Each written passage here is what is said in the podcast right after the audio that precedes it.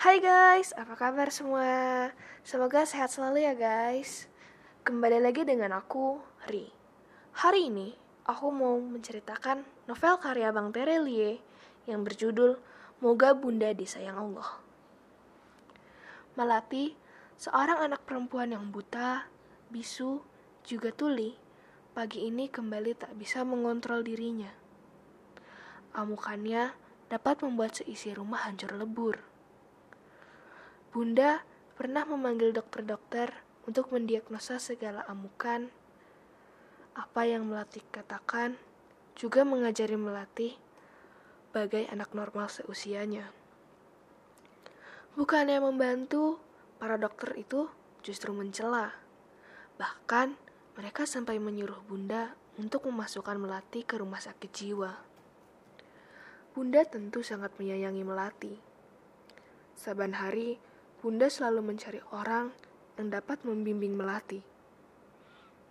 Sejauh ini, hanya suster Tia saja yang dapat membimbing Melati. Namun semakin hari, suster Tia yang tidak tahan dengan kelakuan Melati memutuskan untuk keluar dari rumah itu. Malam ini, Kinasih, dokter pribadi keluarga HK, datang berkunjung untuk merawat Bunda yang sedang tidak enak badan. Bunda curhat pada Kinasih, mengeluarkan kesedihan yang dipendamnya sejak dua hari yang lalu. Dua hari yang lalu, saat para psikiater ternama yang Bunda undang, Melati merajuk menggigit jari salah seorang dokter sampai nyaris putus. Oleh sebab itulah, Bunda dicecar oleh para psikiater yang beliau undang. Entah pagi keberapa, namun takdir baik berpihak pada Bunda. Karang, salah seorang pemuda yang katanya mencintai anak-anak, akhirnya membalas surat Bunda dan akan membantu Melati dengan caranya. Awalnya Tuan Haka tidak setuju. Maka Karang tetap mengajari Melati. Sampai Salamah memberitahu Tuan Haka bahwa Karang sering minum minuman keras. Tuan Haka langsung menyuruh Karang untuk angkat kaki dari rumah itu.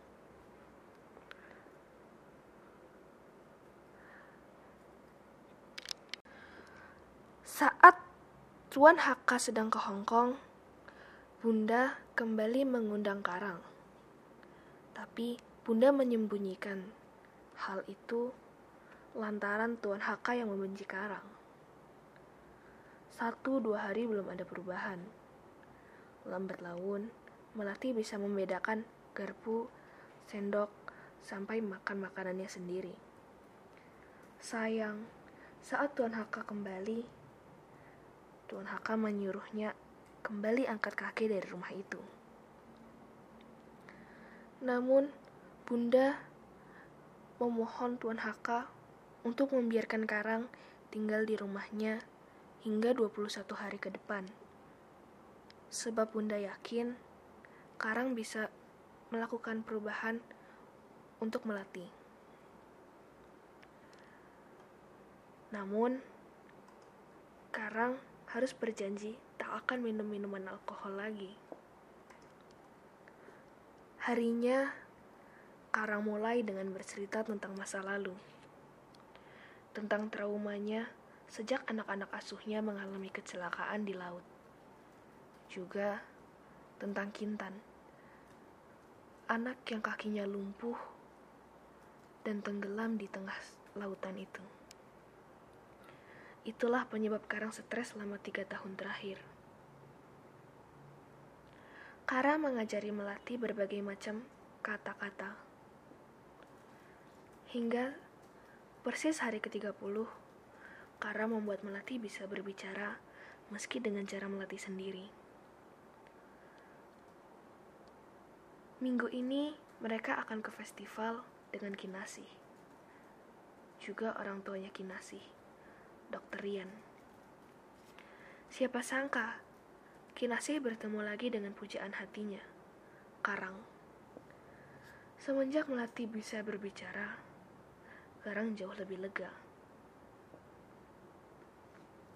21 Mei Malam ini, Melati mengungkapkan perasaannya pada Bunda dengan gerungannya. Bunda memahami gerungan tersebut. Sebelum Karang pergi sore tadi untuk melanjutkan hidupnya dengan kinasih, Melati menyampaikan terima kasih. Maka malam ini, Melati mengucapkan kata-kata yang membuat Bunda terharu.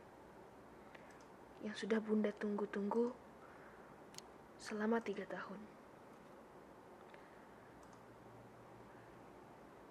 Yaitu, Moga Bunda disayang Allah. So, kalau kalian penasaran dengan kelanjutan, juga detailnya novel Bang Tere yang berjudul Moga Bunda Disayang Allah, kalian bisa langsung baca bukunya Bang Tere untuk menemani hari-hari kalian ya guys. Dari skala 1 sampai 10, menurut aku buku ini berada di skala 10 karena bukunya itu bagus, mengharukan, dan juga membuat kita bisa bersyukur karena diberi panca indera yang lengkap. So, sekian dari aku. Terima kasih. See you on my next podcast. Bye bye.